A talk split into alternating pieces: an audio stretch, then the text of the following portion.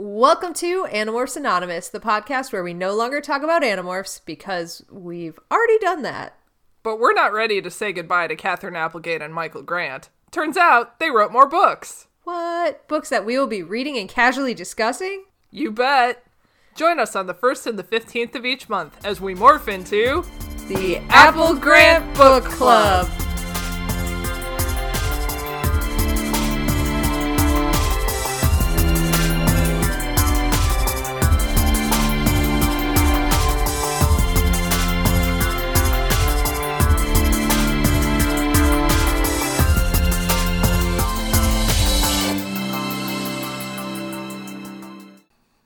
Are dogs? I don't know. Like I love them and they're great. I wouldn't trade them for anything. But then they eat worms and I'm just like, listen, we could improve upon a few things. This could be better. This could be better. It's not bad by any stretch of the imagination, but it could be better. My mom's new puppy has started eating his own shit. Or I don't know if it's his shit or if he eats mini shit, but he's started Why eating do shit. dogs do that? It's like it's only my mom's male dogs for like the past three or four dogs. They've all eaten shit. Axel, a nook, definitely a nook, and now Kuro. Like it's none of the girl dogs eat shit. All the boy dogs do. I don't know why. Makes sense. Happy International Women's Month. Happy International Women's Month. We don't eat shit.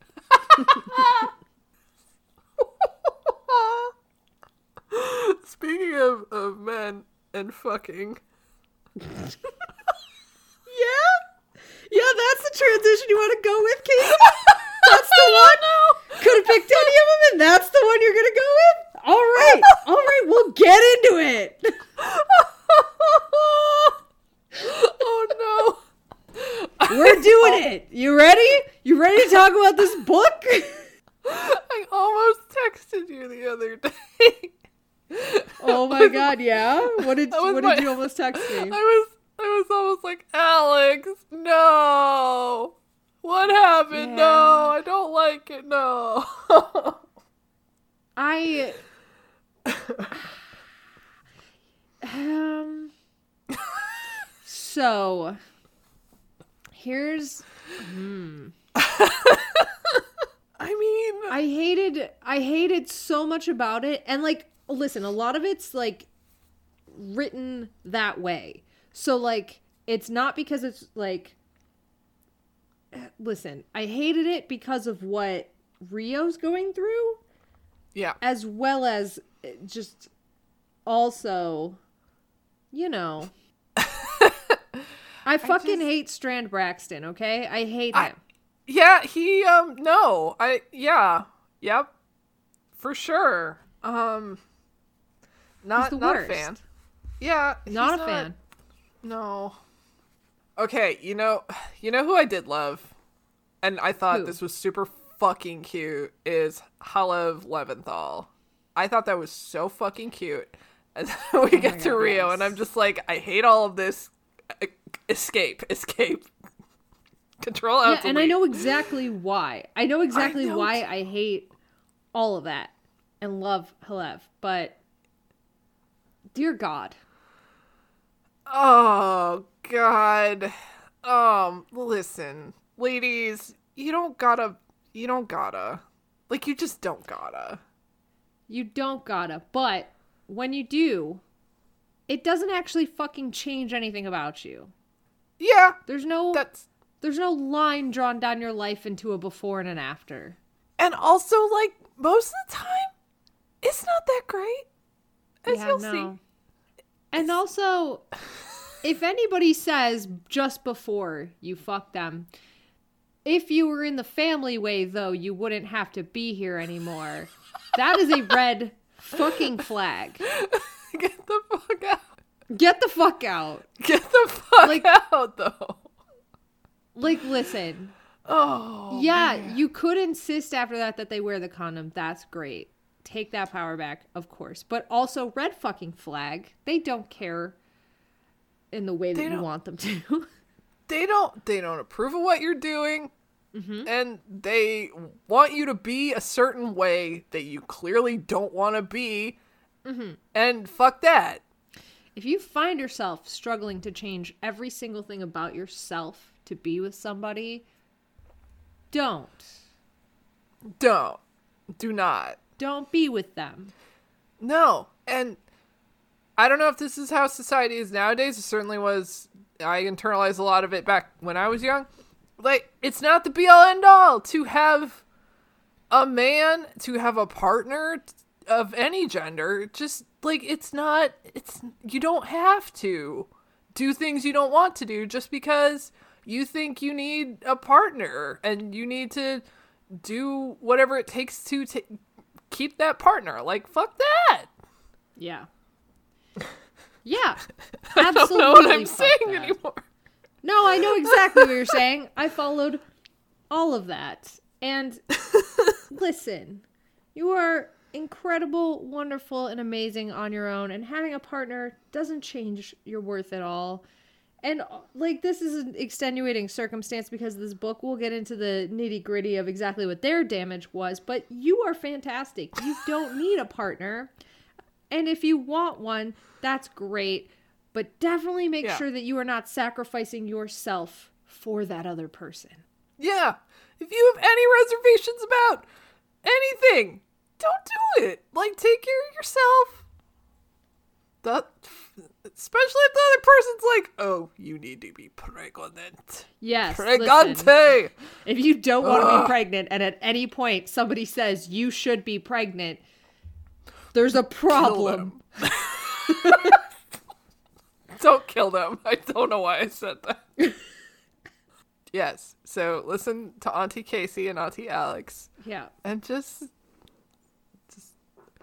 if you meet a man like Strand Braxton, do not engage. Do not pass go. Do not collect two hundred dollars. Well, you can collect two hundred dollars, I guess, but don't. Well, yeah. Why not? If you if you Yeah. already had a deal with Strand Braxton, you might as well get two hundred dollars out of the deal. also, any man that has all of the necessary tools to bribe a twenty four hour pass out of somebody and then a hotel room waiting set up for when you get there, their intentions were not just to hang. Oh my god. Yeah. I listen. Yeah. yeah, ever since he showed up and he's like, "Ooh, look at all this." I clearly made a lot of preparations. And it's like, "All right. Cool." Yeah. Yeah. This okay. There's a whole reason I want to talk about that because I kind of love Rio in that slash hate what happened slash love Rio in that scenario. Mm-hmm. But there's there's a lot to talk about there. Yeah, it's I like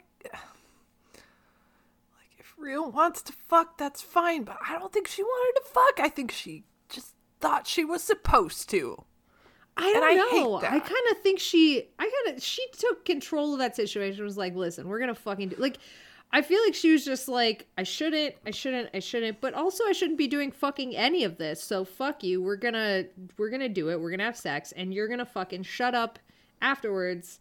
But then also she regretted it, which is not good. But uh, like, I feel like a lot of that is shame based more than her not controlling the situation or her like not Yeah. her like going against her will. I feel like this is the shame of society more than anything else. No, yeah, they, sorry, that's what I meant. Yeah, like it um yeah.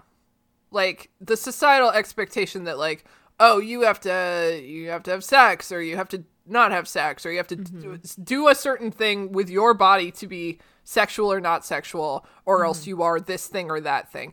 That's bullshit. Fuck society. That and like yeah when society tells you like oh losing your virginity is is this way or that way or like oh well, it, everything changes after you have sex it's like no it fucking doesn't It doesn't. Here's Fuck the secret you. that nobody wants you to know. It changes nothing. yeah Changes fucking nothing. Your worth is the same.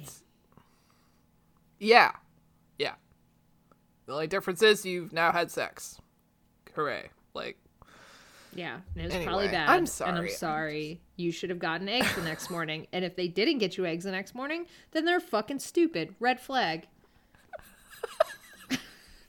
That's what I have to say about that. You just said eggs, and I was like, "What kind of eggs are we talking?" about? Scrambled Okay. for your hangover, Shit. I guess. Nah, just because scrambled eggs are delicious with cheese. Hangover eggs with Listen. salsa. If you don't get snacks afterwards, it wasn't fucking worth it. No. I should never give advice to anyone about fucking anything. I think some of her advice is okay. I think other parts of it, maybe, who knows? You know? Right, you're gonna It's have to you decide for decide. yourself. Jesus Christ. So sorry. I'm a beer and a half in. I'm trying. I've had only water, Ugh. and this is just the advice that I give at any point in time. so that's horrifying. Fucking You're welcome.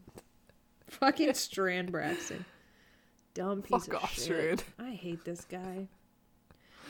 Well, and he's so fucking like. like, didn't he spend the whole time previously just being like, oh yeah, I don't actually do anything? Like, they they cuckolded him from the plane adventures. They Like- did. Oh my god. Okay, I have so much to say about that, but I want to read it. I want to read it. No, I want to read it how I wrote it. Read it. That's why. Yeah, I, Yeah. that's. I was trying to say read and wrote in the same. I was trying to Yeah, yeah, yeah. force that sentence together in a way it should not have gone. Because I feel like it, it's really amusing to me, and I want to say it. Like can I fire myself? Can you Google if I can fire myself? Can I fire myself from my own free podcast that I don't get paid for? Please. Fire myself from my podcast cannon into the air. And do Fuck. cool flips. Sweet flips. Holy God. And then Miss Rainy. We didn't get any Frangie in this one, I don't think. We didn't. That being said, I'm hoping that they did seem to stack the chapters of Rainy like more frequently. So I'm hoping that once mm-hmm. we skip into when Frangie is, we also get to see like more of Frangie that way too. Sure, yeah, yeah, yeah. So that's my hope Okay. because I missed her. I miss Yeah. Frangie. Why have you forsaken me, Frangie? you had to leave me with this weird oh. fucking Cisco. Oh yeah, Cisco. Cisco. I don't know. I don't know why that is the way I chose to say that, but It's it's Italian. I feel like I was saying it more Um, like uh, the Cisco kid. It's fine. It doesn't matter. Cis- what, what were you gonna say? Like Cisco the rapper? No, like Cisco and Tanta. Wait, is that right? Hang on. Let me Google. What? Help. Googling stuff with Casey and Alex. Casey is lost and confused. Stuff like the Cisco kid. This is right. Yeah, it's a TV series. The Cisco kid. Cisco Kid. Is it Canadian? No, it's just really old. It's from the 50s. Oh. Oh. It's it's a man in a hat. Yep. Wow. He's um uh, all right. Okay. All right. He's got a big hat. It is a large hat, yeah. He brings justice to the West. He does. Okay. Like the Lone Ranger. He rode a horse. Yeah. He does have a horse. Oh, the horse has like a white face and blue eyes, it looks like. Yeah. It is a pretty horse. Cool. He's got is like a a white kneecap. Yeah. Paint horse. We love a paint horse here. We do love a paint horse here. Who doesn't love a good paint horse? I love a paint horse. Fucking love them. Animorphs Anonymous brought to you by Horse Girls. Don't make me read any more ad copy. It went so bad the first time. oh no. oh boy. Um. Okay, Cisco Kid. We learned something. Yeah. So that's uh, what I thought of. And now I feel stupid for thinking of it, but I did think of it. Do you want to get into this book? I do. I so do. Let's do it. All right, let's go visit Rainy. Let's goddamn do it. Yay, Rainy, my love. Rainy. Speaking of, Rainy was dressing up for her date in her blue dress with the white collar, but none of it was feeling quite right. She was flattening it out and trying different things with her hair, but ultimately just changed back into her uniform and pinned her hair back. When she walked out, Fuck. her mother sighed audibly. I already love this. Yeah. Um, Rainy's like, "Hey, this is how he knows me. This is how he's seen me. It's fine." And and Rainy's mom is all disappointed in her, but her father jumps into the conversation. He's like, "I, as a man, prefer that you don't show off your ankles, anyways." Fucking men. But like the way he said it was so funny. He's like, I don't true. want you to show him the legs and the arms and the legs. He said Yeah. legs twice and I died a little bit. Okay, But yes. to be fair, yes, the way that he said it was very like cute dad, like making a joke, and like the whole like Yes. I am part of the boys club, but in a way that very much says like he is not part of the boys club. Okay, it was very cute. I just Yeah. am on the war path. Yeah. so- Yeah. No, I, yeah. it is. It is a women's month. It won't be by the time this podcast comes out, but we are recording during Wow. Women's Month, and I'm ready to rage. Yeah. We get to demand things now That's for a right. little bit, and then it goes back to the men. Yep, That's how that works. that's how that works.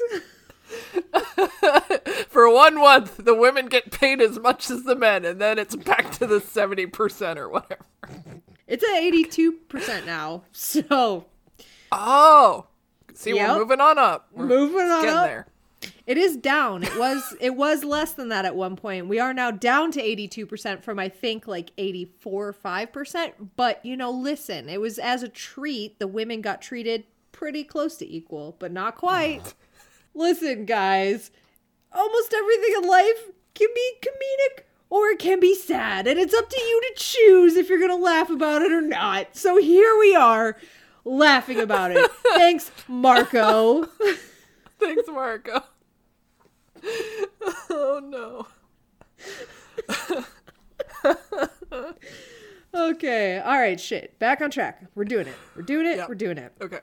So, her mom takes off to start fussing about like vacuuming the rug in the front room, and Rainy's like, "Now or never." She grabs her dad, pulls him aside, and is like, "Hey, man, you've been running numbers." And her dad's like, "I swear, I used to work for a Jewish man, but then they sold the company or illegal company or whatever to somebody else." Like, literally, it was like he was just upset that he was no longer working for a Jewish businessman, did not give a shit about the numbers running.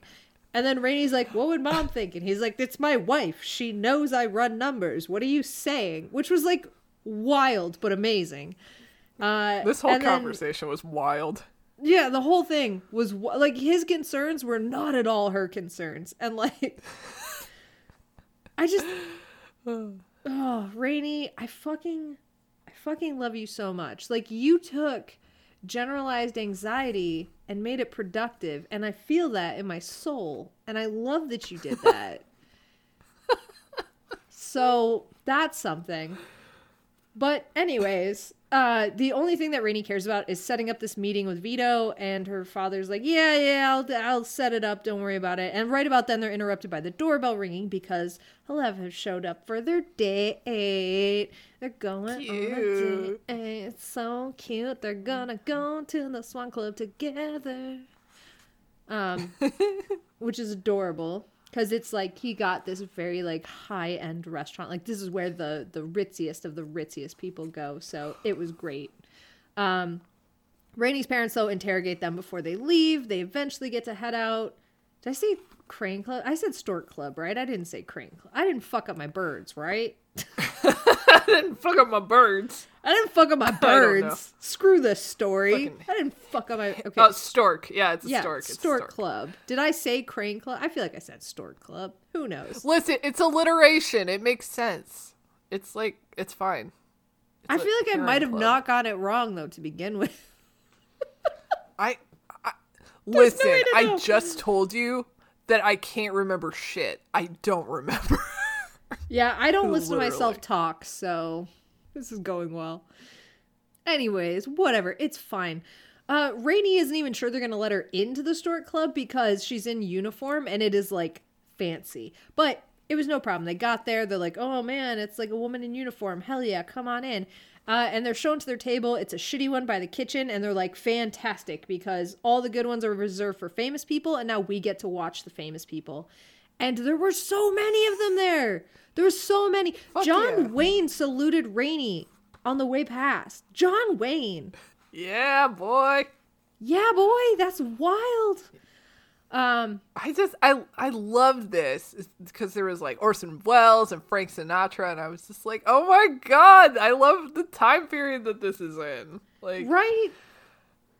Ugh, it's Yeah. set like such like a like fancy ritzy like you know everything's plush and like red tones and dim and like Mm-hmm. the big band is playing and they're all eating extravagant dishes.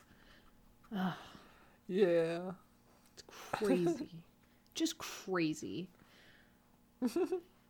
Man, yeah. So it's it's wild. Uh, and Rainy's like, I'm not gonna dance, especially not in front of Frank Sinatra. But then, I mean, for real though, right? For real. Yeah. That would be so embarrassing. so goddamn embarrassing.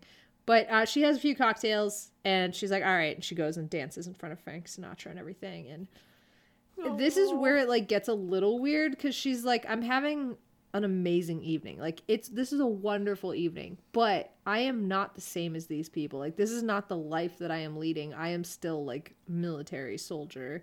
And it throws her, but she still admits like this is still a great evening though. So that happens, and then after they stumble out of there, kind of drunk, laughing, holding hands, they get looked at by by this older Orthodox Jewish man who looks very dirty at them, like "How dare you!" And Halev just like immediately starts chickening out. So Rainy like grabs his hand tighter and is like, "Haha, we're holding hands. Screw that dude." Love that. love Um, that. so fucking good. But as they're walking home, they note that there's a car following them, this black car slowly down the street. And Halev is like, oh, let's get out of here. There's some creeps. And Rainy's like, no, this is actually probably just my ride. And sure enough, the car kind of pulls up next to them. And these two mobsters get out and they're like, hey, are you the Schulterman kid? And she's like, yup.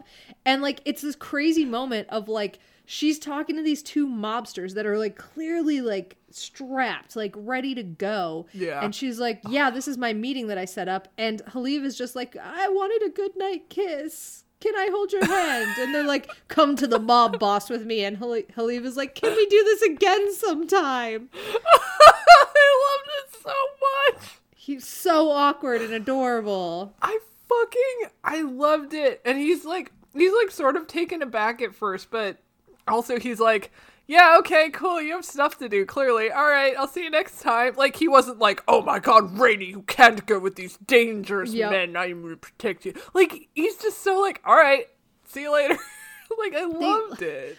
They even when like he was walking her home and Rainy's like, Why are you walking me home? I saved your ass in that alleyway. And he's like, I know. Yep. it's adorable.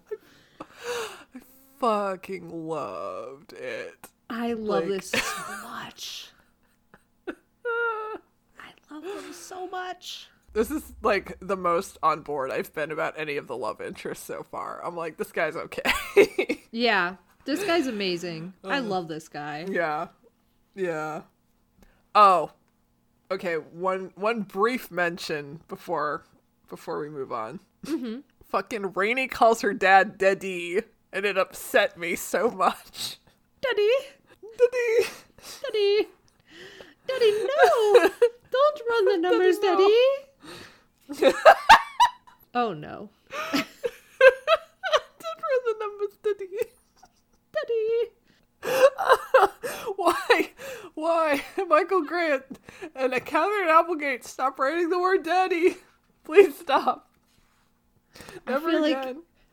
Listen, they are amazing, wonderful, forward thinking people that are absolutely in the right in most ways based Most on their ways. social justice. I don't think daddy has the same connotations to them as it does to the generation just below them. And that's the nicest way I can say that. Oh no. They're so informed about so many things except for Dendi. And I understand why we're keeping it from them. I get it. Listen, they're sweet. We can't break them. They're beautiful. It's no one tell it. them about daddy. Don't do it. Okay. That's all I wanted to point out. I love it. I love it so much. No one tell them. Please. You guys, this is a pact between all of us right now. Don't tell them. Please. They're beautiful. Please don't tell them about daddy. Don't ruin them. Don't ruin them. They're nice people. Oh shit. All right, should we go visit Rio? We should. Okay, sweet. So a truck drops off the group of bruised and battered soldiers to Cole, who is like, Are you fucking kidding me? The one thing that I said. And he literally looks at them in disgust and is like, Take these motherfuckers to the stockade. And the guy who's driving the truck is like, No can do. The stockade and the jail are full, and someone slipped me $5, so they're your fucking problem now. And Cole is like, livid. I mean, rightfully so. He told them not to do this. Yeah. So instead, Cole's like, get up, take a shower, get to sleep, because we got shit going down in a few hours. So, like, shower, they sleep for about 90 minutes, and then they're woken up to go to some sort of ceremony. And, like, if this wasn't written in the most accurate representation of a hangover, I don't know what is. Because they're literally like, these are our narrators, okay? Like, you want to study an unreliable narrators? Here they are. They're like, why are we here? Who are these people on the stage? I just need to stand up and not puke. What is happening? Someone's getting promoted. Who's getting promoted? Why are they getting? Why am I here? Who are these people? Like, this is literally how it goes. right up until they're like, oh, they're replacing Garriman. And then they're like, oh, Lieutenant Mike Vanderpool, that's the gorgeous guy. And Jenou, who's like trying not to vomit, is like, can I marry that guy? And everybody's just ignoring her because they're like, shut the fuck. Like, we are just trying not to puke. And then Jack actually falls down. Like, actually eats shit. And everyone just Yeah. ignores him. Oh my god. And like literally this is mid like they they're like literally they're looking at all of these like people that are bruised and like trying not to vomit. Like clearly they're hungover and they're like is there any Yeah. business? And Cole is like, "Yeah, I I want to promote a guy to to corporal Stick." And then he doesn't even know Stick's name. He's like, "What the fuck?" And he's like Strickland or whatever. And he's like, "I don't even fucking know your name." But I want to promote this guy. And then he's like, "What happened to your face?" And he's like, "I fell down the stairs." The most Bella Swan response ever. I fell down the oh, stairs. Oh, There's no stairs in the desert. Like, no, hang on. That's a stupid thing to say. the de- There's definitely stairs in a desert. I'm so sorry. Why did I say that? There's no stairs in the desert. Why did I say that? I don't know. I don't even believe that. Oh shit. Whatever. Lieutenant's basically like, yo, there's a great cure for falling down the stairs. It's a five mile run in the desert. And Rio's like, oh, fuck you. And that's how that chapter ends. Yay! Yep. The Yep. lieutenant is so hot, apparently. So like movie star hot. Like Jenou is like this guy love him. This was why I came to the army was for this guy. And everybody's like literally Oh. like Jenou we are going to puke. You have to stop. oh, yep. oh no. it. I get it. Oh no. Who's gonna fuck the lieutenant? Yep, who is going to fuck the lieutenant? I guess. Oh, oh no. I guess. I guess that's the moral of this story. I guess, yeah. Why would they mention how hot he is if it doesn't pay off later? I feel like because it's another hint that Jenou is the one writing these stories because that's a detail that she would I- input because of who she is as a person. Oh, you're right. Oh my god. I'm building a case based on I only facts I point out. I was just making a goof goof, but you are like, oh, you're right though. Listen, don't act like I said something smart. I literally just said there are no stairs in the desert two minutes ago. I'm an idiot.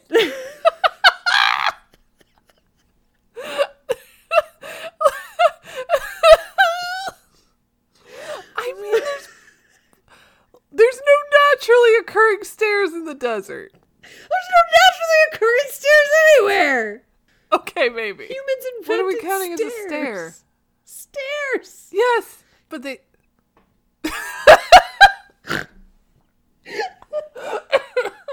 oh no. This is gonna be a nightmare to edit. I'm so sorry. It's gonna be amazing to edit. Are you kidding me? I'm leaving all of it in. Oh no. Oh my god. Why is it so funny? Because it's so stupid. I think I think Oh, it's no. that we're finally becoming self-aware of the stupid thing. Like it's not like why didn't he go high five the moon? It's that this is so stupid. so sorry, Jeff. You deserve so much better. You do. Get better friends, Jeff. Yeah, get better friends, you fucking idiot. I'm so sorry, Jeff. I love you. I'm so sorry. Oh, I'm no. so sorry. Oh, Please oh, get Oh, so Waffle House with me. me. Please still get waffles with me, Jeff. oh God. Have we cracked? I think we've cracked. I think this. I think we have. I think we've. I think we broke. I think this is.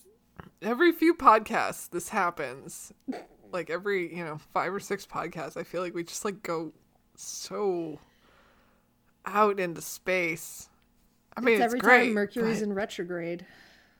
Oh, I don't know if that's true. I have no idea what that means. I'm a Taurus. That's a cool Pokemon. okay, should oh, we Oh, get to the next chapter? Yeah. Yeah. All right. I'm so sorry.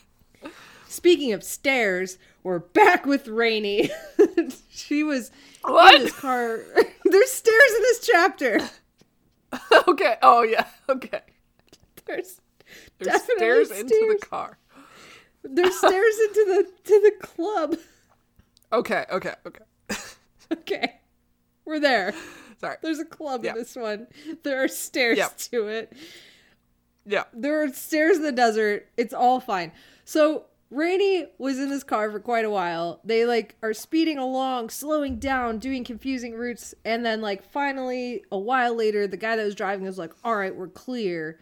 And they actually started to go to their destination. And Rainy was driven through this part of town that she recognized, but it's like not a nice part of town. It's like mostly seedy hotels and taverns. And as they pull up to this bar, Rainy notices that like up and down the street, there's sailors and soldiers stumbling in and out of these taverns.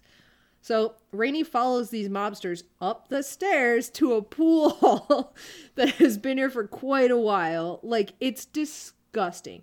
Like the floors are black with tar from cigarettes, and the wallpaper is like. Have you ever touched wallpaper of like a smoker's, like in a smoker's house? I don't think so. It sounds gross. It's like literally when you touch it, it feels like uh really really thick waxy seals over wax paper, but like then it's like sticky. It's it's disgusting. Ew. Like Ew. It's so gross. I don't generally like things that are sticky. Yeah, and it's not like it's not super overly sticky. It's just if you touch it, you'd be like, "Oh, this is waxy," but then when you go to like pull your hand away, it's like you can feel it like stick on your hands. That's the worst kind. Yeah, it's it's bad. It's not good. Mm. And it's mm, definitely don't like off it. color. Like you can see like if if you uh-huh. looked around, you'd be like this is weirdly dingy in a very specific way. Like it's Cute. gross. Gross. So this is where she was led into, and there's like pool tables. Uh, there's like four of them in a couple rows, and then there's pinball machines, and then there's like these scantily clad women that are serving drinks to this song that's like a burlesque song, and it's just a really weird place. And Rainy's like, "All right, I'm here now, I guess." And the mobster leads her to this door beside the bar that he just does like one knock and then hears this monosyllabic reply. And they enter the room and they go in there and there's this very large man with like this red nose that gives away his lifetime commitment to drinking. And he's like, I'm Don Vito. And he offers Rainy a drink, and she's like, I'll have a club soda. And he's like, You're a killjoy. Why don't you just go ahead and add like a cherry and make it a Shirley Temple for the girl who you're like, what, 17, 18. And Rainy's like, not respond. She's like, I'm not giving this guy any more information. Uh, so the conversation continues, and Rainy starts being like her normal, like clever self, where she's like not necessarily being like obstinate, but she's definitely answering things in a roundabout way. And Don Vito gets pissed. He is like, who does this girl think she is? And he starts talking in Italian to one of his guys, and like Rainy totally played off when he introduced himself. He was like, "Oh, here's my name with the Italian accent," and he's like, "Most people can't say it, so just call me Don Vito." So Rainy played it off like she couldn't listen in on any of this, but of course we know she's a translator; she can. And so he calls her a bitch to one of his dudes, and Rainy doesn't react. And uh, then he just turns around and he goes, Oh, like, you know, sweetheart, blah, blah, blah. I just have to translate for this guy. His English isn't so good. And then Don Vito continues on. He basically knows exactly why she's there. He's like, Oh, I want to get my son to Italy. I got to avoid some trouble he's stirred up in the area. And I know what the army wants in exchange. They want the beaches to land on. And Rainy does look surprised at that. And that pleases Don Vito. And then he starts to try to make this deal with Rainy. Like, if you get my son out, you promise I'll give you the information. And Rainy's like, no, no, no. This has to be done with somebody way higher up than me. I'm just here to get the information, like, to and from you. And then Don Vito gets like super fucking nasty. And he's like, if you don't personally guarantee to me that my son's going to be safe, then you and your father are going to be in big trouble. And you don't want your father to, you know, have to feel the consequences of your actions. And Rainy snaps back that this deal will only come from the colonel. And then she does that in Italian. And like, it literally reveals, like, I understood all the shit you said to your guy in Italian, which was just some other disparaging shit about how, like, this guy's son is going to get into her pants within 24 hours. Like, just bullshit. Like, Yeah. this guy's an asshole. But um, Yeah. then the guy's like, oh shit, you speak Italian? And then compliments her in earnest for her intelligence in like having pulled this ruse and says like, okay, you can go talk to your colonel kind of a thing, but like, you know, this has to happen. Like, I need my son out of here. So Rainy's like, all right. She kind of untangles herself from this chair, and Don Vito comes around the desk and like grabs both of her hands in his and says, like, you will do this for me, very earnestly. And Rainy replies, if my commanding officer orders me to, yes. And then she starts to leave and she's feeling weird. She's like stumbling down the stairs It's like all the stress of this meeting has like finally hit her. So she stumbles down the street to this diner that has a payphone. She puts in a call to report back to the colonel, and before long, an unmarked army car is there to pick her up. And that's the end of the wild mobster chapter here. This one. We go right into another one, but that's the end of this mobster chapter. Yeah, isn't that wild? It was That's wild. fucking wild. It's fucking wild. Fucking wild. Fucking- And like that whole chapter stressed me the fuck out. Ugh, yeah. Like shit. The the mob though. The mob. Yeah.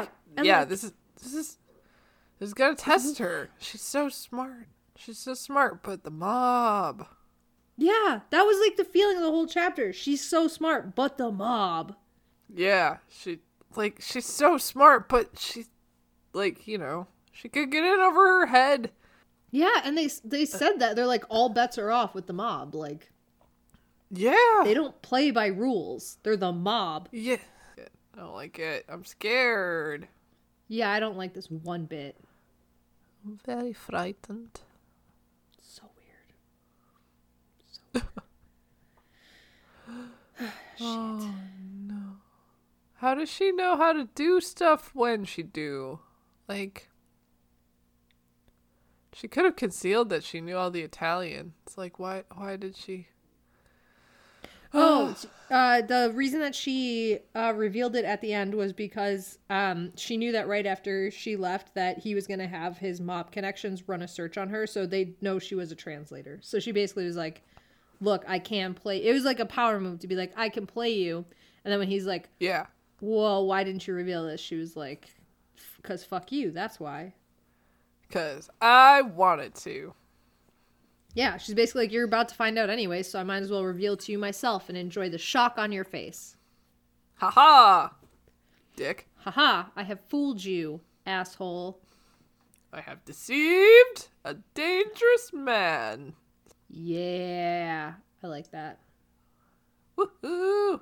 Powerful women fooling men. Yeah, especially mobster men. Mobster men for everyone. Uh, all right, should we go into the next chapter? Because it's the extension of this one. Please. Okay. it. I'm into it. We're going into it. Let's give it. So, Rainy's given a couple days off and a packet of orders that she is like told not to open till she's airborne. And unlike me, she follows those orders. That's insane. Don't, if I if they handed me a packet, they're like, "Don't open this till you're in the air." I'd be like, "Yeah, of course." Uh, The second I'm around the corner, that packet is Yeah. opened. Yep. whatever. Rainy's all blah, blah, so she just pats the packet in her pocket. Yeah, and she's like, Yeah. "I won't open this till we're in the air." And um, she gets into this C forty seven, a detail I included only for Dan and Tony. You're welcome, Dan and Tony. This is for you. It was a C 47, which is a small plane that lands first on its front wheels before touching down on the small third wheel under the tail of the plane. You're welcome. Yay. There you go. Military plane podcast. Suck it. It's the same. I didn't write down this, so this is going to be wild, but I'm pretty sure it's the same as a civilian C3, was what it said in the book. Could be misremembering the detail because I did not write it down. You're welcome. You're welcome. this is a podcast about slandering our friends who we love and appreciate so much. Calling out our friends because we love them so much. Yep. Oh no. So, anyways, it's lightly raining on the airstrip, and the plane is kicking up this fine mist, and there's a lot of noise. So that when Rainy tries to thank the groundsmen that are helping her and lifting her bags into the plane, there's really no way they can hear her. So she climbs in, and like somebody comes in and like harnesses her into one of the small seats, and she notices that this other guy is already there, and she describes him as this handsome yet flamboyant gentleman wearing like this very expensive black coat and a flamboyant silk tie and he has dark hairs and dark eyes and thin lips and he basically looks kind of like a playboy and so he immediately gives Rainy this appraising look as she's like he's like oh I'm Cisco and then as she introduces herself as Sergeant Schulterman he kind of dismisses her and then he goes oh well what do you want me to call you? And she goes Sergeant Schulterman and he goes okay Sarge because he's a dick um but whatever. When they're all strapped in, he's he's a dick. When they're all strapped in, the loadmaster is like, "Hey, there's a chemical toilet in the back. This is going to be a super uncomfortable trip. Everything's going to kind of suck. We're going to go stop in Canada to refuel in Newfoundland. Then we're going to Lajes base in Azores. At, nope, I looked up both of these how to say it earlier. I watched a video. Azores? Yes, Azores. Thank you. And I looked up. La- is it lies? I feel like it's Lajes. I, looked this up not- earlier and I've forgotten it. I had to look up. Where, so there's like a chapter where they say it's the Azores, and I was like, I wonder where that is. And then in the next sentence, they literally told you where it was. so that's where I'm at. If it makes you feel any better. well, it, uh, La. I'm just gonna keep saying it wrong. Lajes Air Base Lajes. is a very Latin. Latin. Um, Latin. You need School of Rock references. I'm your person. You want to know how to pronounce something? Do not fucking ask me. Um, so this airbase is apparently like mission critical. Like I watched a short video clip on it, and like this was a treaty that they had that they were basically like, hey, remember a hundred years ago we'd signed a treaty saying that we were cool with each other? That means we should have this this airbase in uh, Azores. And they're like, Yay! yeah, all right. And like literally it changed the course of the war because it was like one of the most important places to launch submarines to like fight U-boats and like land planes for fuel purposes. Yeah. So Shit. a very cool mention to people that are in the know. But we're we're not there. We're on this trip to Newfoundland, which is get excited where my step grandma lives. Pew pew pew. There you go, guys. One of them just an airbase that was mission critical. The other one where my step grandma lives. So what's more exciting? the it's the airbase. I know it is. I'm sorry. I didn't mean to imply otherwise. So uh, Newfoundland, relatively uneventful. Uh, but Rainy reads her orders on the way over and then like stops and then rereads them. And she's like, hmm, interesting. These are the orders to go to the Azores and take this guy to where he needs to go and then hand him over and get the map location, take that back to a Swedish man at the embassy, and then nothing. And she's like, okay. So if I read this again, maybe I'll find out what happens to me afterwards because it sounds like they're kind of abandoning me in a place where I may get taken by the mob. So she reads it again. Sure enough, they're abandoning her in a place where she may get taken by the mob. And she's like, hmm, interesting. So she's kind of freaking the fuck out. Uh, and you know, it's going great. And uh, she's trying not to panic. She's like, "This is this is terrible. I hate this." Uh, then Cisco tries to get a drink off one of the Canadian military men. The guy just walks away, and Cisco's like, "I should punch him in the throat." Doesn't matter. They're on their way again. The second leg of this journey was going to be much longer because they're crossing the whole ass ocean, and there's going to be some weather. They don't specify what kind of weather. They just say some weather.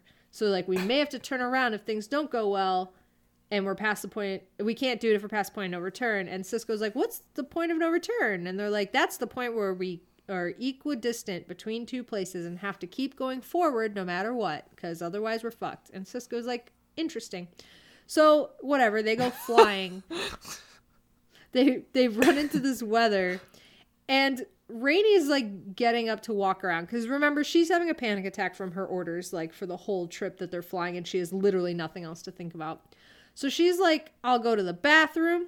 That didn't distract her. So she walks forward to the entryway of the cockpit, sees the pilot dead asleep, but the co pilot's flying. I paused at this point and panicked, thinking this was going to turn into a different story. Fine. he was fine to be asleep. um, and then there's this boom, and this huge flash of lightning illuminates the cockpit, and the crash is the loudest sound Rainy's ever heard and it's this bolt of lightning, and a second one flashes down right on top of them, and the plane plummets like 500 feet. And Rainy goes, "Shit!" And like the co-pilot's like, "Oh, nice use of language, lady." And the the pilot is woken up at this point, but seemingly not that concerned. And he's like, "She's swearing. This is pretty funny." Uh, and they're, they're like, "I know, right? The things they care about, so stupid."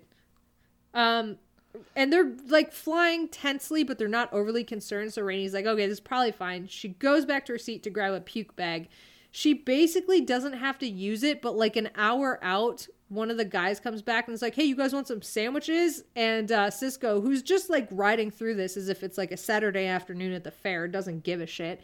He's like, ah, yeah, what sandwiches you got? The guy's like, oh, you got like rye and tuna and Rainy's like huh, tuna huh, and but nothing comes up because she hasn't eaten anything so it's fine but that was the closest she got to puking uh whatever they get they finally land Rainy gets out of the plane as fast as she can just stops herself from like bowing down and kissing the ground and they are met by this man and woman one of them was the officer of the day, which I assume is a title that means something, but in my mind, I immediately went, he is just like the child that was like, I was so good. I get to be classroom officer of the day. And I will not believe anything else, ever.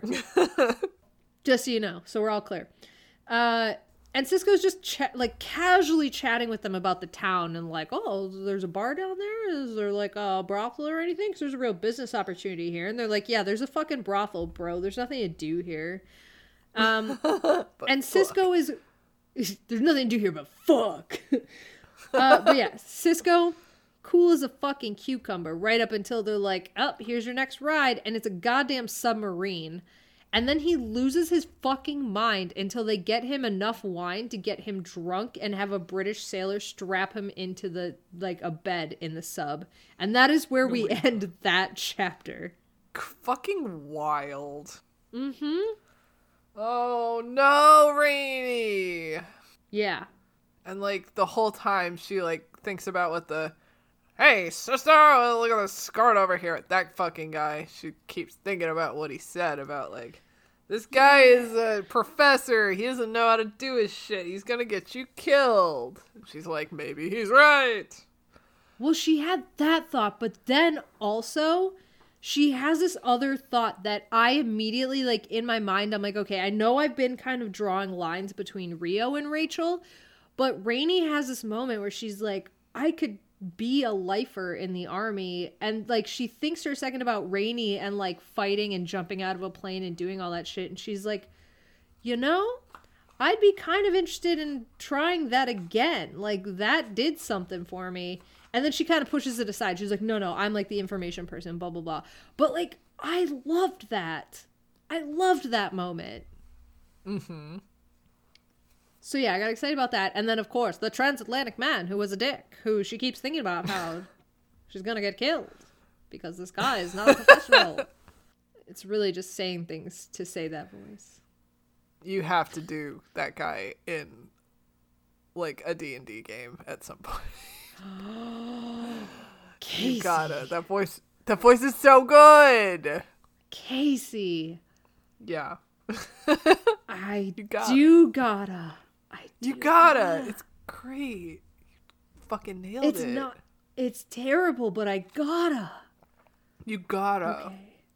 Okay. Okay, it's decided. We did it. We did it. Nothing else comes from this podcast. We have that. We do have that. If if nothing else. But what D and D game? I don't know. Just just one someday. Okay, okay. Right after this, right after we wrap this podcast, stop recording, I will send a video to you and to Austin using that voice and say we need a D&D game with it and we will see what comes of it. we'll throw it out into the ether. We're throwing it into the ether and then also 30 years from now, he might listen to this episode and he'll be like that's where this fucking came from? Really? yep. Uh, This is where it came great. from. Right here, Yep. baby. This is the birth Yep. of what is sure to be our greatest accomplishment yet. fuck. I can't wait to see how Rainy gets herself out of this. And we don't know because that's the last rainy chapter we have. This is a fucking war story with with Nazis and shit, and she's dealing with the fucking mob. Like, how how did how did we get here? I don't understand any of that. Like, how did we get here? Michael Grant's like, oh, it, would be too obvious to have her go and kill a Nazi immediately. Like, we're gonna do this like fucking mob story side quest situation. Oh my god, you're right. He wrote a side quest. yeah. There's probably like mm. someone listening to this who's like, well, actually, the mob was very important to the war effort in the real life, blah, blah, blah. And it's like, okay, yes, you're probably correct. I don't know shit. Just a bird. I feel like if they'd been paying attention to the last hour of this podcast, they probably wouldn't be going so hard at us right now. Well, actually, guy, it's Well, Women's actually. Month. We can say Yeah. whatever we fucking want. Free pass. Free pass for an entire month for whatever. Listen, you're living in my world now, motherfucker. There's no stairs in the desert. The mob doesn't belong in the war. The moon should be high fived. I will say whatever I please. Don't do this to me. You know what? I'll say it. I'll say it confidently. A C 47 is just the military version of the C 3. You don't even know. I said it. And it's Women's Month. Right. This is a hill I'm willing to die on. Do I know it? Femi- nope. Feminism. Feminism. Yeah, feminism. Here it is. Represented in action. I deserve equal pay to say the bullshit that I say. Flemblism. You know what 82% of nothing is? Fucking nothing. Boom. Oh no, it's existential now. Oh no. Oh no. Is this the fucking chapter next? yep, you ready? Yeah, guys. Drink your beer while I read this next shit that I wrote. And it's glossing over quite a lot despite its length. That's what she said. Yeah. um, Dabs. Sergeant Cole calls out, There's someone here to see you, Rio. And a moment later, Strand motherfucking Braxton steps into the tent in his Air Force uniform. Boo. Boo. Um, he's wearing a jacket with a wool collar because he's a fucking dick. And it Cool. stands out that it's not, this isn't good for the desert. Why are you wearing a coat, buddy? It's the desert. Yeah, you're I mean, ne- I know it's you're never you're gonna walk all those stairs with that fucking jacket, you dick. You idiot. Anyways, uh his jacket is dumb and Rio is ju- That's the moral of the story. Rio Yeah. is on the floor, her gun in pieces and dirty pants, a sweat-stained t-shirt that barely covers the army issued bra that she's wearing. And uh, she's carefully oiling tiny pieces. It's pretty. Listen, if we're talking about who's wearing a cuter outfit, it is Rio.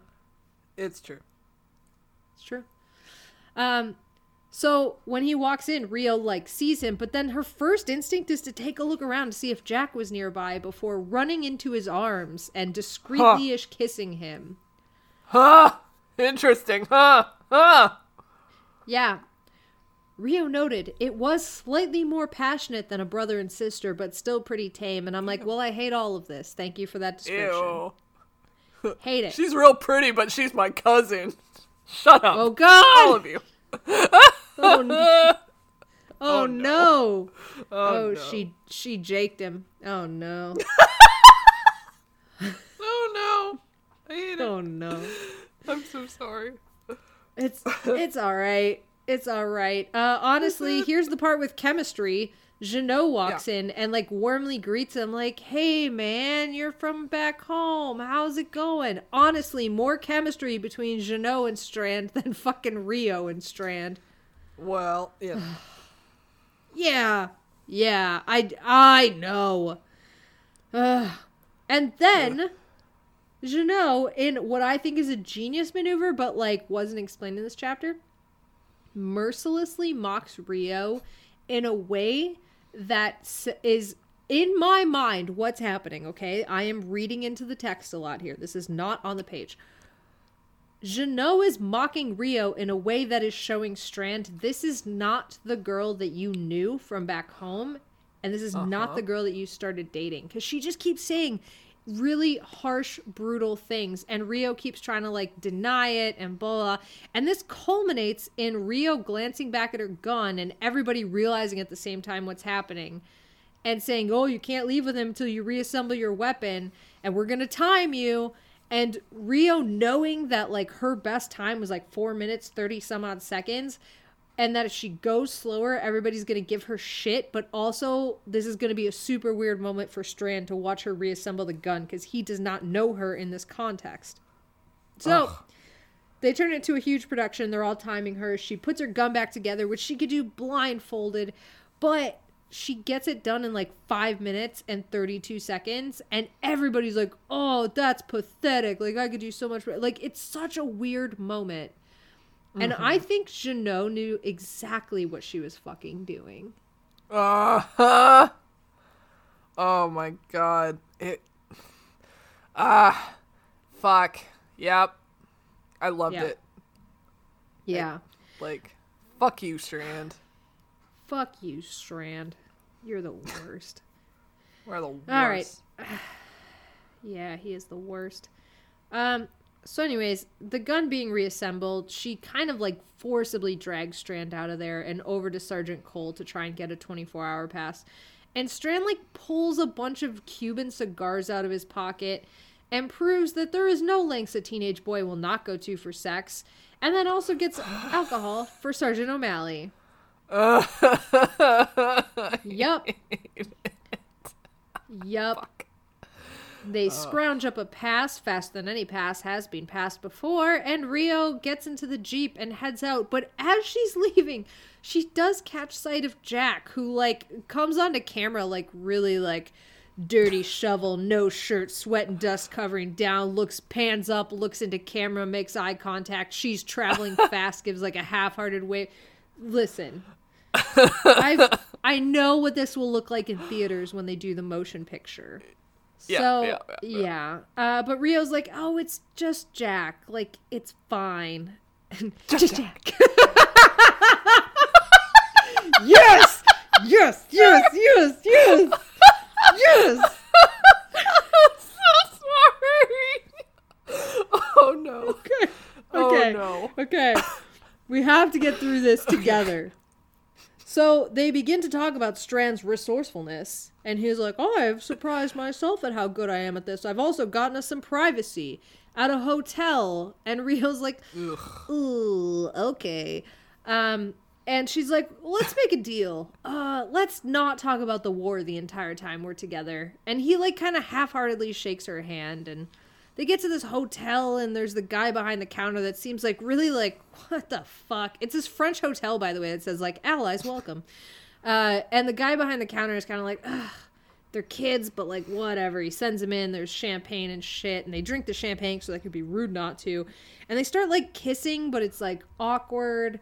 And then this is interrupted by like starts in fits of like, oh, I'm, I'm gonna close the door. I don't care about my reputation. And Strand's like, what about my reputation? Ha ha ha ha. And then they start like talking about home and making out, and then talking about home and making out. And then they're like, somehow, I think it was Rio introduced talking about the war and talking about losing people. And uh, she's kind of like, yeah, we lost a few people. And Strand is basically like, just a week ago, I lost my tail gunner poke. We all mocked him mercilessly, mercilessly for being a Native American, but it's still fresh in my mind. And being a man who can't regulate his own emotions, he slaps the wall in frustration because his loss is so Ugh. great. And uh, Rio's like, hey, cool story, bro. I also have PTSD, but I want to fucking live. So she starts like making out with him and like tearing his clothes off. And she's like, I'm never going to go that far. I'll stop myself. And then every barrier she sets up for herself, she just crashes through. And like suddenly he's like naked and then he starts undressing her, but he's all timid and shy and he can't figure out a bra. And so Rio's like, ah, these things are weird anyway. So she just whips it off and then she's like, ah, some distant part of me should probably be self conscious over my boyish figure, but nobody gives a shit. And then Rio says, Do you have a French letter? Which is slang for a condom. And Strand's like, Oh, if you were in the family way, you'd be sent home. And Rio's like, Yeah, that's why I asked for the condom, dummy. And Strand's like, No, you could go home. And Rio's like, Put the fucking condom on and let's go. And so he puts the condom on. They have awkward ass teenage sex. And when it's over, Rio finds herself laying in bed naked with him, talking about her family, and distantly thinking, this is probably not appropriate conversation for right at this moment. Um, and then after a short while, they have sex again. It's kind of better, but then Rio's like, "Am I a woman now? How will I tell Jenou about this? Is this is this different? Am I different? Has this done something for me?" And then she somehow realizes like there's a line that's been drawn in my life, a before and after that I'll always know. This is interrupted because a siren goes off, and she's like, "Is it an air raid?" No, but it is insistent. So she goes to the window and there's an army jeep driving by that's shouting this message over the bullhorn that all military personnel are to return to their posts immediately. And as she gets dressed, she slips the knife into her belt and she feels relieved that she has her knife back. And this is the end of the part that we are reading. We are through part one. Yay! Yay! Yay! Yay! Yay! Oh my god! Yep. Fuck you, Strand. Fuck you, Strand. You Fuck dumb you, idiot. Strand. You could have a baby and then go home from the war. Cause you're a woman, you should be fighting in the war. I don't know why she's that voice. Like, listen, since it's like the 1940s, it's not like anybody actually loved their babies, anyways. But like, You don't have to have one for this. Nobody loves their babies.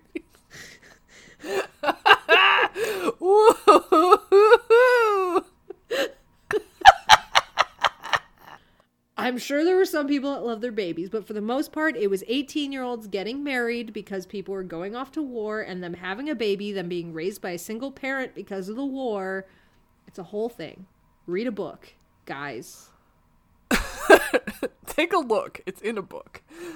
Like, if we were all just like free to choose whether or not we had kids Yeah. and free to choose whether or not we could not have kids, even if we were pregnant with one, like maybe we would all be fucking happier. Yep. But, you know, I'm not just anyway.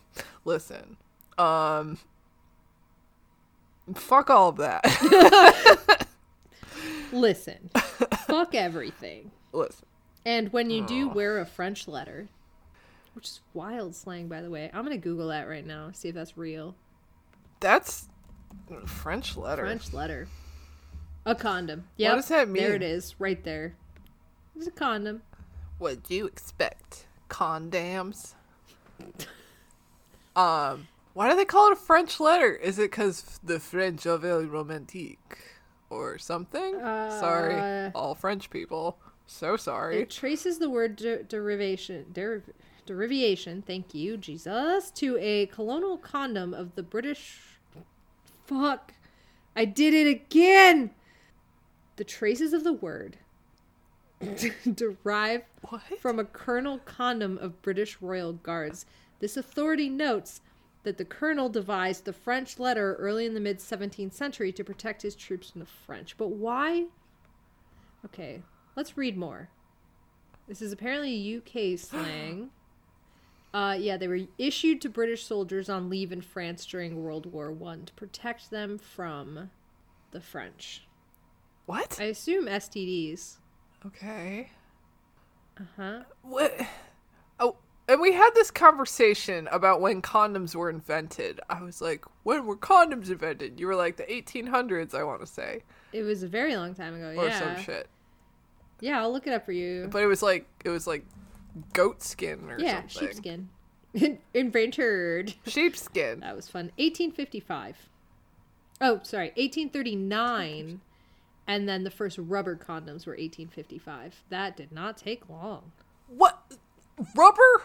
Like, rubber was invented back then? I thought rubber was like, oh man, I'm, I'm all. When was latex invented? When, okay, when was latex invented? Uh, 1839. By Goodyear. What? Holy shit!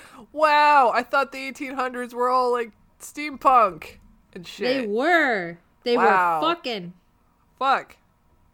They were fucking. Steampunk people fuck, okay? It's the coolest look at the Ren Fair everybody knows. Look at all the fucking bustles and corsets and shit. Here, this will blow your fucking mind. Rubber was first identified and collected in Central and South America in 1600 BCE. No, They no, used them no. for primitive rubber balls for primitive bouncing games. Holy shit. Rubber balls have been I- around since what? 1600 BCE. The fuck?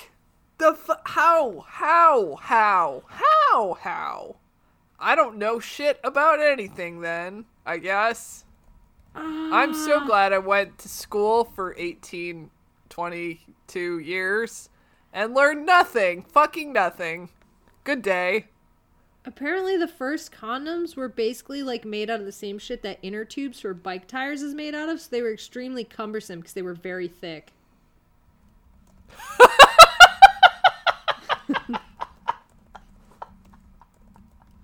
this is wild. Oh no. oh Brief no. history of the condom. Oh my god, Casey. Okay, we're reading all of this. We have time. Okay, so let's talk about it. 1100 BC. a series of cave paintings in France depict something, most likely some kind of animal skin or intestines that resemble the condom. So the French have been fucking with these sheepskin condoms that we talked about 1100 BC. Uh-huh. 1000 BC. Um, sorry, 11,000 BC. Let's just do this right. 11,000 BC. Hey, 1000 hang BC. on, hang on, Yeah. hang Yeah. on, hang on. Yeah. Did they know that semen was the necessary ingredient for making the babies? So they yeah, they figured that out. out. Yeah. And they were like, "Oh, we gotta block the semens from getting to the iggies, I, so, so that the baby don't happen. We can fuck in glorious joy." So this is gonna be wild because I'm gonna say some shit that's probably wrong. So because I feel like people at that point we had already started the domestication of animals and breeding of animals for different things. So like Uh-huh. yeah, people Uh-huh. were pretty well versed in like how the babies were made. It's only the weird religious shit that made people not know that. Uh, it always comes back to that, doesn't it? Yeah, but there's okay, there's so much cool shit. We have to talk about this. 1000 okay, BC. Continue, please. I, I'm gonna. You can't stop me now. I'm a loose cannon cop on the edge. 1000 BC, ancient Egypt. The covering of choice was likely linen, but it was used to prevent something other than STDs and unwanted pregnancy. Insect bites during intercourse. At this point, the Romans and the Greeks, also using condoms, favored animal bladders, and over in Japan, leather and tortoise shells were used to protect a, a dick. Uh, in China, it was oil silk paper, which is the oil part's kind of genius. Okay, 1400s. Uh, Japanese are still using tortoise shells, but they had also added animal horns to the toolkit. All Huh? right. Yeah, that's just what it says. It's a brief history, so I can't get into it. Uh, literally, that's what the article says a brief history. I am limited by their knowledge. Uh, 1500s, um, that's when the concept of condoms was published at first. Anatomist Gabriele Falloppio, Falloppio. Oh, maybe. Oh, the fallopian guy. Ah, the falloppio referred to the use of chemical soaked linen tied around the shaft with a ribbon to help prevent the spread of syphilis. Cute. Cute. Uh, Well, 1800s. This is when in 1839, inventor Charles Goodyear, who I can only imagine is of the Goodyear Tire Company, don't know that for a fact, gonna Nah. say it. He discovered rubber vulcanization, the technology of which led to the creation of the first rubber condoms in 1855. But this was the bicycle tube thing that I told you earlier. Um, and then in the 1900s, the invention of latex in the 1920s revolutionized the condom industry by enabling them to be mass produced, and the first lubricated condom was produced in 1957. There you have it. A brief history of Okay. condoms. Well, shit. And also fuck. Yep, Wow. both those. I just I just assumed that everybody just barebacked it for a long time.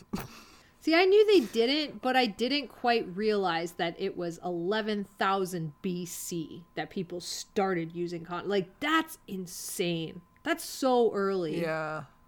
Yeah. Yeah. Wow.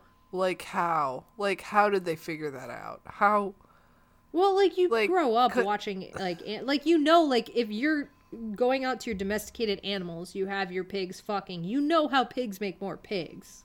uh I'm sorry. I'm just my whole brain exploded cuz like, you know, science. Yep. Science. Science. Yeah. Science, man. All right. I Well- have to figure out if this Goodyear guy. Let's let's actually figure this out. Charles Goodyear. There's no way he's not of the Goodyear Tires Company, right? I mean, yeah, there's very small chance that he's not. Goodyear Tire and Rubber Company is named after him. Yep. We did it. We did it. We did do it. But we also confirmed it instead of just what our normal MO is, which is just saying it and then committing to it. how how how do you go from from I make car tires to I make of condoms? Well, he he discovered the vulcanization process, which was stabilizing and using eh, improving the effectiveness of rubber after heating and blah blah blah. Oh my god, he also is tied to Hancock tires. Okay, can't talk about this right now. This is a tires thing that's like a thing that I'm interested in, but nobody else is. Uh, Sure, Yeah, so he sure. basically just figured out how to treat the rubber so that it could be used for that. I don't know that he necessarily was Oh. like car tires and condoms. Although then again, didn't we just read that? Yeah. Yeah, no, he just did the technology. So he wasn't specifically himself welding condoms. Yeah. Yeah, yeah, yeah, yeah. He, the vulcanization. Yeah, because like cars weren't invented until later. Yeah. People were still using horse cart cart buggy carts. I'm pretty sure cars. Oh God, I'm gonna say 1920, but let's go ahead and look at when were cars invented. When I'm were the sure cars 1920, invented? 1886. I'm an idiot. 1886. Okay, uh, so- I'm probably thinking of Ford. Yep, I was thinking of Ford because Uh, I was thinking of the Ford Museum. That gotcha. was the 1920s. He made cars widely available, but cars were invented in 1886. Yeah, yeah. Okay, all right, all right, all right, all right, okay. Wow. Well, shit. History with Casey and Alex. Looking stuff up on the Yep. web. But big, big, big asterisk. We actually looked it up this time. We did live, live on the podcast. Live on the podcast, we actually did the research this time. It it's it's it's a feeling. It's a feeling that you have. I feel so powerful Wow. right now. Do you feel do you feel knowledged? Acknowledged? I, f- I feel knowledge for sure. Like honestly, if this is the the high that everybody that corrects us is chasing all the time, I kind of get it. Okay. Yep, yep. It's not quite as fun as just saying whatever comes into your mind and then wholeheartedly believing it, but it is still a cool feeling. I wonder if they've unearthed ancient condoms in archaeological Yeah. Jeff? Jeff, how many condoms have you unburied In the woods. in the woods? So oh, okay, Oh, that's a dangerous question to ask because so Oh, many is the answer. I I mean I find a condom just like on on the sidewalk, like anywhere. Right, right. They're all over.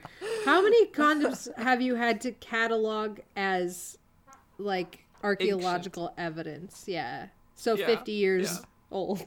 How many 50 year old? Yeah. Oh, that's so oh gross. no. Oh no. Okay. I'm so sorry you went down this route. oh man. So, anyways, Um, French letters a condom. There we go. And we've done one part of this book. Yeah, a whole third ish. Yeah, quarter, third, third quarter. Um, Yeah, because it's a very short third, so maybe a quarter. it's it's a little short. The the other the other ones be Oh. longer. Hang on. Oh my god. I What? don't know why I'm in a sciency mood, but I read this particular book digitally because that's how I first found it. So, un Oh. momento, por favor, and I will tell you exactly how much of this book we've read. Uh, Thirty I'd like percent. peel off the sticker. Thirty percent. Thirty percent of this book. Okay, I do have to say, I very much loved that throughout all of this, Rio did as much as she might not have been prepared for it, and it is tinged with like PTSD and just like a whole bunch of other things. So she maybe like made a snap decision. I'm so glad that she led the charge on all of that. Yeah. Yep. Mm-hmm. Oh, there's And- another part I didn't even have in my notes that I was so excited about. Oh, tell me. So at one point when they're talking, Strand pulls out a newspaper article and there's just a picture of Rio with a fucking six shooter, like shooting at somebody, and like she's embarrassed to tell the story about this because she fucking like went in and like slid down on a rope, took a reporter's six shooter, fought off some enemies, and then gave the gun back. And like this was a story that's not even fucking mentioned in this book and that she's embarrassed by? Dude. Right? Dude. Oh my god. Oh, like Yeah. holy shit. So it's interesting. So so you know how like when she and Strand reunited on the boat and Uh-huh. they started to tell the story about why his call name was Fish Yeah. and then they kind of trailed off cuz they were kind of embarrassed about it and like Strand was kind of embarrassed about how his buddies were acting. mm-hmm. But like clear we were like oh like you know he acts one way around his buddies and he acts a different way around rio like it's kind of going the other way too Mm-hmm. Yeah. like where where rio is like herself around everyone or maybe not herself truly but like much more of herself around her her squad mates and then when strand is around she's trying to be something else but she's gonna probably realize slowly that like she can't be that because that's not her that's not true to herself. And then there's gonna be conflict because of it because strand wants her to be the girl he knew back home but she can't be that anymore because she's ruined by war. And because it's not her anyway. It's totally not her. Like I don't even think it's like she's ruined by war. Like yes, she will have a lot of like mental issues that could use therapy Yeah. because of war. But it's more like Yeah. she finally became like s- uh, some sort of like badass way where she's empowered and blah blah blah. And then as soon as Strand's around, she tries to backpedal and be like, huh, "No, I'm just that girl that you knew back home." And like it's Yeah. so fucking. That's why I was like, "Jenou, you know what the fuck is up?" Because she's like, "What is Mm-hmm. this show that you're putting on? Why are you acting like this? You are not like this." Mm-hmm. yeah and if strand really cared about you he would accept this new you Right, but he Like, doesn't. So, like, why bother hiding it? Yeah. yeah, exactly. And like Strand's hiding it. Like I love the parallels between the two. Yes, I totally agree with you. But I also feel like Strand's hiding it was more like his like oh boys will be boys kind of stories than anything Mm-hmm. else. Yeah.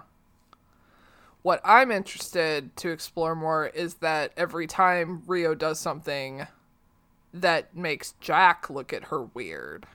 Mm-hmm. So I want to know what's going on with that. I want to know how Jack feels about all of this. I mean, I don't really want to know. I don't care what Jack thinks, but See, you're also, saying that, but now you're getting on board with the Jack thing. Well, I, I don't know if I'm getting on board. I'm just I'm just I want to see the comparison between him and Strand. Like we haven't Yeah. checked in with Jack in a really long time, and I want to know what's going on in his head. Yeah, that's Like fair. why is why is he troubled by Rio shooting a bunch of dudes? Yeah, Like yeah, know? that's yeah. All right, yeah. I don't know. yeah okay. Yeah no i get i get like i'm on board. I was uh yeah. I liked it because i liked it from the perspective of of jack knows who she is. So i'm interested to hear Yeah. like what jack thinks of that scenario. But yeah absolutely you're right. He still doesn't quite treat her like who she is. Like he still shames her for having done her duties correctly which is wild I okay. Here's the other thing. At at this point, the, I feel like Jack was built up to be this like really significant character, but I don't know anything about him. Like He's he has British. not what else do you played. need to know Yeah, he's British. He's got red hair, and he is sad a lot. I don't like I, like we don't know anything about him, and like we Yeah. haven't really seen him interact with Rio apart from the drunken makeout on the boat. Like yeah I want more Jack because like at this point I'm like, are you gonna actually like have Rio and Jack interact and build a relationship, or are you just gonna tell mm. us that Rio thinks Jack is hot like over and over and over again because we get it. You know, okay, that's a great point because like we just met Halev and we know a, a like decent amount about him. We like him. He's a fully fleshed character. So I'm wondering if Strand and Jack aren't just a thing where Rio is going to be doing that thing where she distracts herself between the boys and plays it up like that's her biggest problem when actually she's Yeah. not going to end up with like either of them. She's going to realize that fuck that I am who I am. I am my own person. I don't need this shit and go off on her own. Mm-hmm. Yeah. Like if if they're gonna be more like true love interests than mm. characters. Yes. Which like I don't necessarily hmm, I don't know. I mean, I would prefer if everybody was a fully fleshed character, honestly, but right, right. But I also but because it's women in war, don't necessarily mind some of the men taking a back seat. right, like think of how many things we've watched or read uh, where the man was the protagonist and the woman was just the love interest or the prize. Yeah. Like, you know, I, again, I would love everybody to be a fully fresh fleshed human being, but also Also, like not. I guess yeah, make it be a love interest every once in a while. I guess. Why not? forward. Um, yeah. Uh, I don't know. I kind of, okay. Now you've kind of flipped the perspective for me. I kind of fucking love now that Rio just used Strand for his body and threw him away the second she had to go back to her war duties. Oh, now I'm kind of Oh, very much on board with this. Oh no. Like not from a like not from a human relationship perspective, but from the perspective of flipping the script between like the men men's role and women's role in general media. I kind of like that now. It's definitely interesting. Yeah, mm-hmm. that's super interesting. That's a I like that point a lot. That's a great point, Casey. I don't know. Oh shit. Huh. I love Halev though. I he's so adorable. He's so cute. Like Rainy would not be down for anybody who wasn't like totally cool with her and what Mm-hmm. she did. Cause like clearly her job is like number one and it's always gonna be that way. So anybody who was not in any way okay with that is like she she won't waste their fucking time on them. Oh, not only that, but like the power dynamic in that relationship and him not trying to be like the guy. Like they mock it, right? Like, oh, I'm Yeah. walking you home, and she's like, okay, buddy, and he's just like, I know, but I just want to spend time with you. Like, I love the Oh. vulnerability. I love the flipping the script. I love it. It's adorable. I just I just want to spend more time with you. That's so cute. Mm-hmm. And the whole like, I can I why- can I kiss you next time? I was hoping for that this time, but there's mobsters, so next time. Oh, yeah. I love how he just like he asked. He did ask, yeah. He did fucking ask instead of being like, "Oh, I bribed the guy to get us a free pass to get us a hotel room," and the insinuation, insinuation. It's like, Yeah. mm, you could just fucking ask. Like, Yep. Yep. uh, and that he was gonna pull his hand away, and Rainy was the one that was like, "No, dude, no." oh, oh no, oh, Oh man. fuck. I hope we don't skip over the submarine ride. I kind of want. I want. I want a scene in the submarine. I want to be in a submarine. I want to go in the submarine, Daddy. I want to go, Daddy. Show me the submarine, Daddy. I want to go in the boat. Want Let me the in fishes, to the- Daddy. The subboats, please.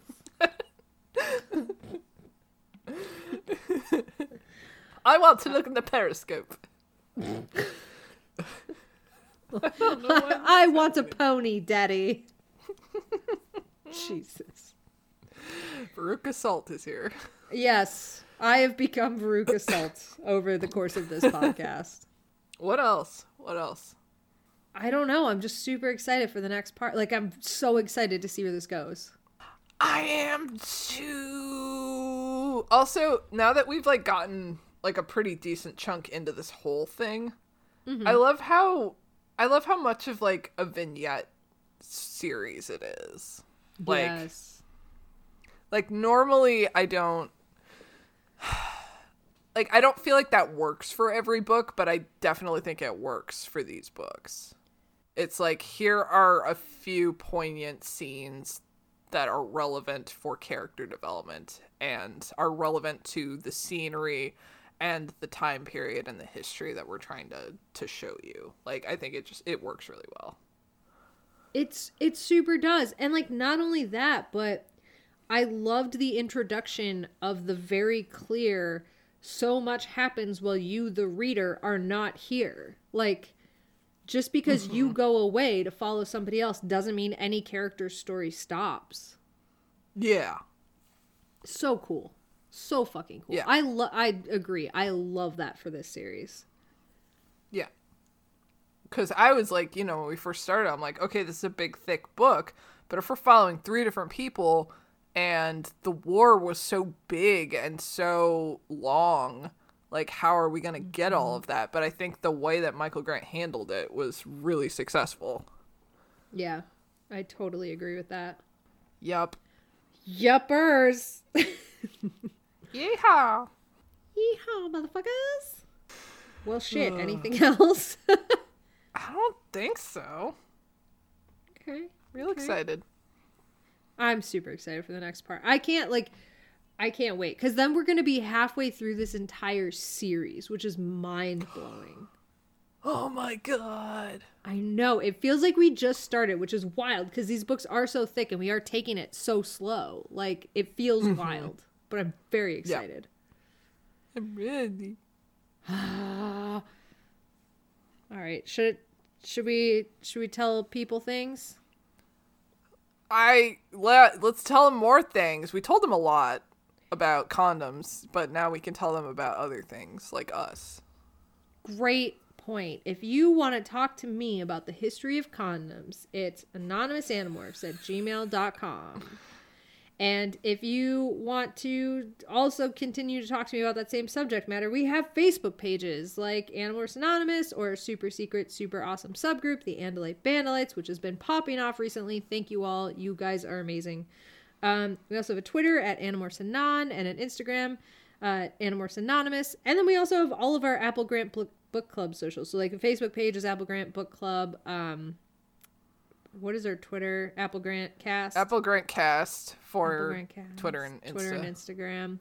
Yeah, so you can hit us up on on all of those things, and we will talk to you about this or Animorphs or whatever else you want.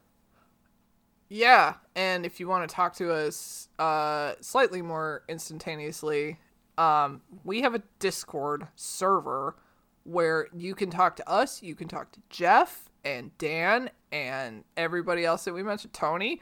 Everyone's there and we all talk about whatever. Um I don't think we usually talk about condoms, but I feel We like talk it about- must have come up at some point. I mean probably.